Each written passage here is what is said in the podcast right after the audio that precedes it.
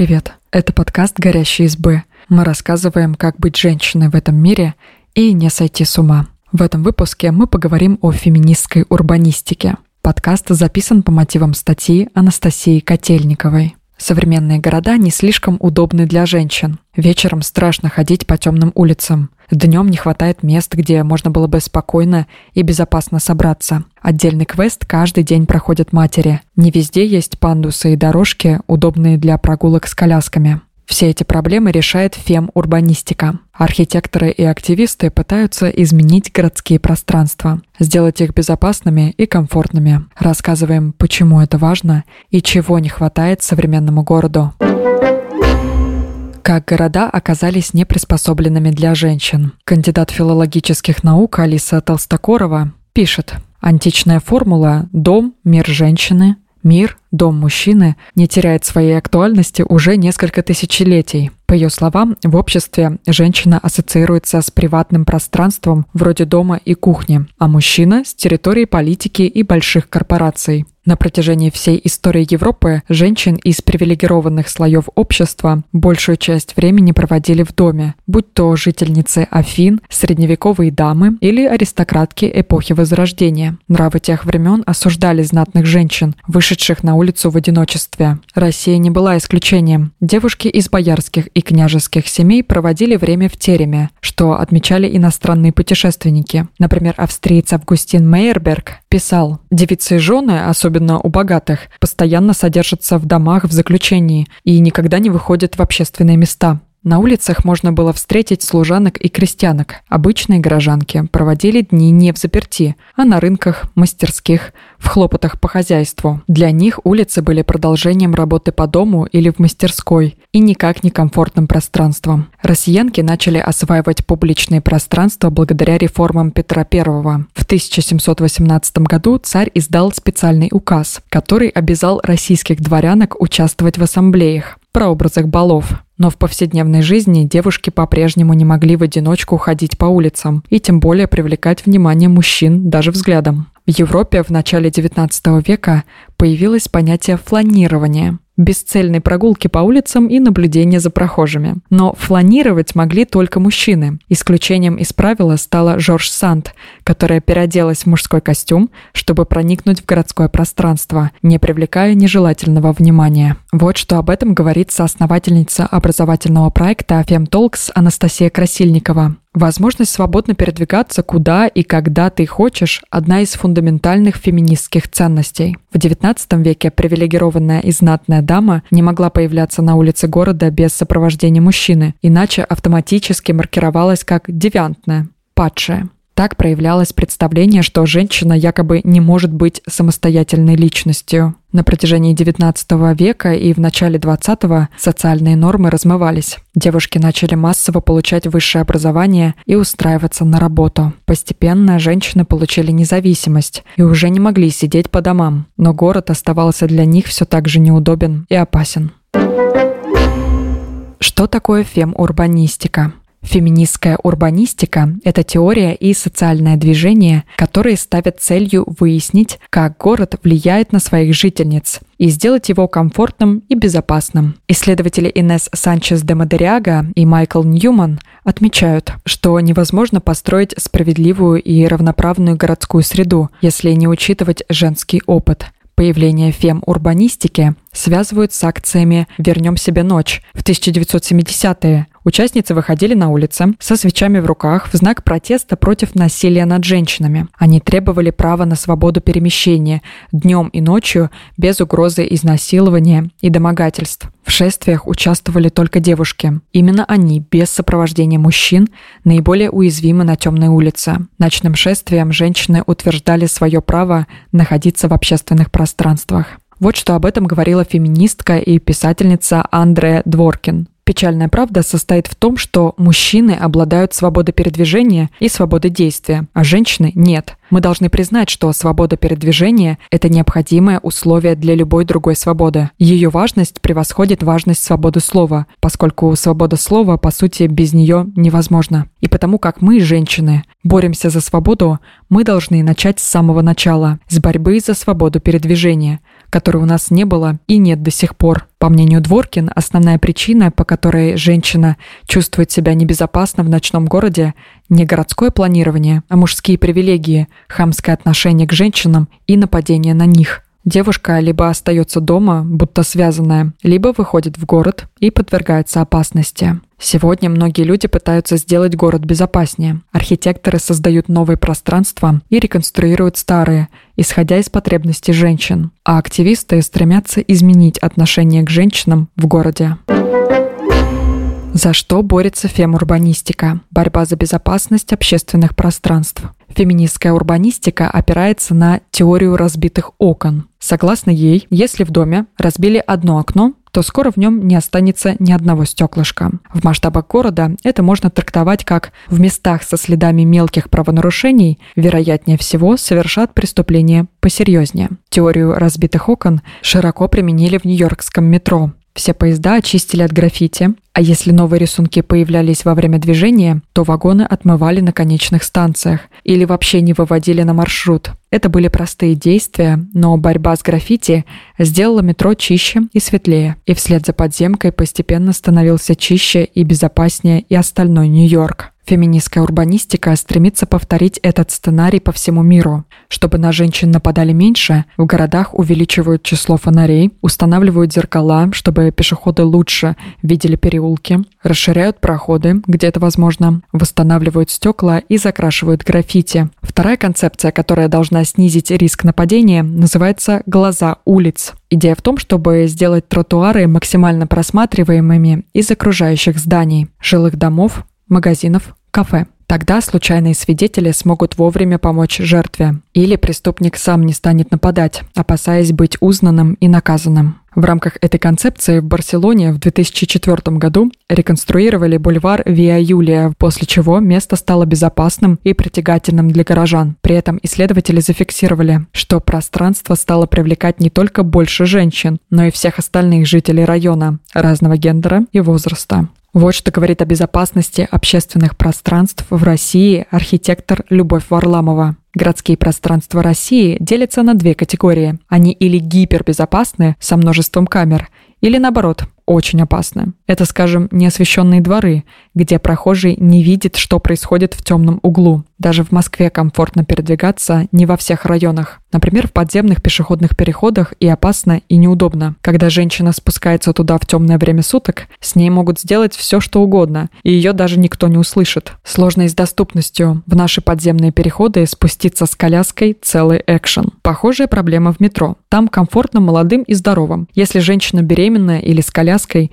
то ей тяжело пользоваться метро. Но это касается и других групп людей. Неудобно всем мужчинам и женщинам, которые каким-то образом ограничены в мобильности. Борьба за перемещение женщин без страха за жизнь. Жители-активисты со всего мира составляют карты мест своего города, где хоть раз становились жертвой преступлений и угроз или испытывали страх. Такие карты помогают жертвам заговорить о проблеме, оставаясь анонимными. Для безопасности женщин в России создают социальные проекты. До 2017 года в Москве действовала волонтерская организация «Брат за сестру». Девушка оставляла заявку, и у метро или электрички ее встречал проверенный мужчина-волонтер. В 2018 году кризисный центр для женщин запустил проект Safe Drink в Петербурге. Создатели составили карту дружелюбных мест, где барменов обучили действовать в кризисной ситуации. Девушки, чье свидание пошло не по плану, или те, кого преследуют на темной улице, могли зайти в кафе или бар, подключенный к сервису, и сказать кодовую фразу. Услышав пароль, сотрудник заведения вызывал полицию или уводил девушку через черный ход. Сейчас в крупных городах России действует похожий сервис.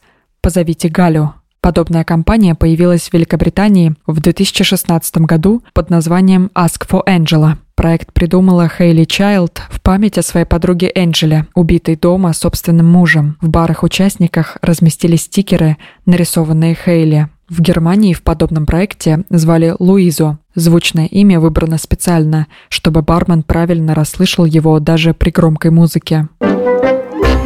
Борьба за удобство собраний. Для женщин важны места, где можно безопасно собираться. В эссе «Свободное пространство» основательница группы радикальных женщин Нью-Йорка Памела Аллен описывает основной принцип такой локации. Группа людей работает или обсуждает проблемы без риска столкнуться с агрессией и осуждением. В таком месте участницы могут четко заявить о своей позиции, показывать чувства, рефлексировать. Часто в подобных клубах проводятся фестивали, лекции, дискуссии. Участницы обмениваются знаниями. В 2016 году в Нью-Йорке открылся коворкинг The Wing, пространство исключительно для женщин. Коворкинг оборудовали детским садом и специальными комнатами для матерей с грудными детьми. За три года из единичного пространства The Wing превратился в сеть. Подобный проект Коворкинг Blooms Business Club работает в Лондоне и притягивает успешные женские стартапы, популярные рестораны и кафе, куда не пускают мужчин. Посетительницы могут поработать и отдохнуть без назойливых предложений познакомиться. Такой проект был и в России. В 2019 году в Санкт-Петербурге открыли площадку «Симона», названную в честь феминистки Симоны де Бувуар. Симона объединяла коворкинг, кафе и пространство для мероприятий. Мужчин пускали только по вечерам, на открытые лекции и встречи. Запуск кафе вызвал большой резонанс. Мужчины пытались пройти внутрь, писали заявления в прокуратуру и даже переодевались в женщин, чтобы проникнуть в заведение. В 2021 году Симона закрылась. Борьба за безопасный транспорт. Отдельное направление фемурбанистики – безопасный общественный транспорт. В Мехико работают женские автобусы. В Японии, Индии, Катаре в метро курсируют поезда, часть вагонов которых предназначена только для женщин. В разных городах России специалисты несколько раз предлагали создать такие же женские вагоны. Однако в российских метро они не появились. Зато пассажирки поездов дальнего следования могут купить билеты в женском купе. Мужчина окажется в нем только в одном случае. Он младше 10 лет и путешествует с матерью. В мире существуют женские такси. Некоторых перевозчиков можно попросить передать заказ водителю женщине. Но подобные сервисы вызывают споры. Не нужно ли сделать так, чтобы любым такси можно было пользоваться без угрозы насилия, а не создавать сегрегацию? В России пока нет подобной дискуссии, как практически нет и сервисов с женскими такси. У крупных перевозчиков нельзя выбрать пол водителя, а отдельные небольшие инициативы быстро закрываются. Опасным может быть и личный транспорт, точнее парковка для него. В Германии в 1990-х женщины часто подвергались нападениям и изнасилованиям в гаражах и многоэтажных паркингах. Чтобы обезопасить жительниц, правительство создало парковки для женщин, лучше освещенные, ближе к жилым домам, с кнопкой вызова охраны или полиции. Позже такие парковки появились в Австрии и Швейцарии, Китае и Южной Корее. В России попытались повторить опыт, но пока неудачно. В 2020 году казанский ЦУМ организовал парковку только для женщин. Однако безопасность такая парковка не повышала. От стандартной ее отличали лишь более широкие места и розовая разметка. Парковку закрыли через несколько дней по требованию ГИБДД. Борьба за удобство передвижения. Венское правительство выяснило, что мужчины и женщины в принципе по-разному пользуются городской средой, например, общественным транспортом. Мужчины садились в автобусы дважды в день, добирались от дома на работу и обратно. Маршруты женщин сложнее. По дороге на работу они отвозят ребенка в школу, в обеденный перерыв покупают лекарства пожилым родственникам или отправляются с ними к врачу. После работы забирают детей и заглядывают в магазин. Чтобы женщинам было удобнее, появлялись новые направления городского транспорта, связывающие жилые районы не только с деловым центром города, но и между собой. Женщины чаще мужчин передвигаются пешком. Для удобства пешеходов в Вене обновили пешеходные переходы, отремонтировали и оснастили пандусами лестницы, улучшили уличное освещение. В Барселоне поступили иначе. По инициативе мэра там создали суперблоки, где ограничили скорость транспорта до 10 км в час и разрешили оставлять автомобили только местным жителям и только на подземных парковках. Пешеходы и автомобилисты в таких районах уравнены в правах. На бывших стоянках появились клумбы, игровые площадки для детей, дорожки для бега, пространства комфортные для женщин с детьми. В статье для журнала The Guardian архитектор и мать Кристин Мюррей размышляет, как бы выглядели города, если бы их проектировали разные люди – пенсионеры, подростки, матери. Мюррей вспоминает, как плакала, когда ее ближайшую станцию метро отремонтировали и убрали лифт. Стоять у подножия лестницы с двумя детьми и новорожденным в коляске значит испытать отчаяние, словно ты в темнице, кишащей крысами. Путешествие по российскому городу с ребенком часто превращается в квест. Трудности начинаются в подъезде, если дом не оборудован пандусом. В метро ждет эскалатор и лестница перехода между станциями, а у наземного транспорта высокие пороги, на которые сложно поднять коляску. Если девушка все же добирается до общественного пространства, то там ее может ожидать отсутствие комнаты матери и ребенка, сломанный лифт и недоброжелательное отношение сотрудников к детям. Например, в 2019 году молодую женщину выгнали из Третьяковской галереи, когда она начала кормить грудью. Сразу после скандала в соцсетях Третьяковка извинилась за этот инцидент, добавила в правило, что в залах разрешено кормление и поставила пеленальные столики. Известен и случай, когда в Музей современного искусства «Гараж» вовсе не пустили спецкора-коммерсанта Олесю Герасименко с коляской. После дискуссии по этому поводу представители многих музеев подчеркнули, что к ним ходить с колясками можно. Крупных городах России открываются специальные коворкинги, где матери работают, пока с их детьми проводят развивающие занятия или просто играют. Например, коворкинг «Мама работает в Москве» или «Дом гнома» в Петербурге. Для малышей это альтернатива детского сада. Для родителей же формируется сообщество, которое помогает мамам выйти из домашней изоляции. В некоторых российских городах есть специальные службы, которые помогают женщинам передвигаться по городу с ребенком. Например, в московском метро работает Центр обеспечения мобильности пассажиров, сотрудники которого помогут пройти с коляской по лестницам, закатить ее в вагон и подняться на эскалаторе после прибытия. Но пользоваться сервисом не очень удобно. Заявки на сопровождение принимают только за 24 часа до планируемой поездки.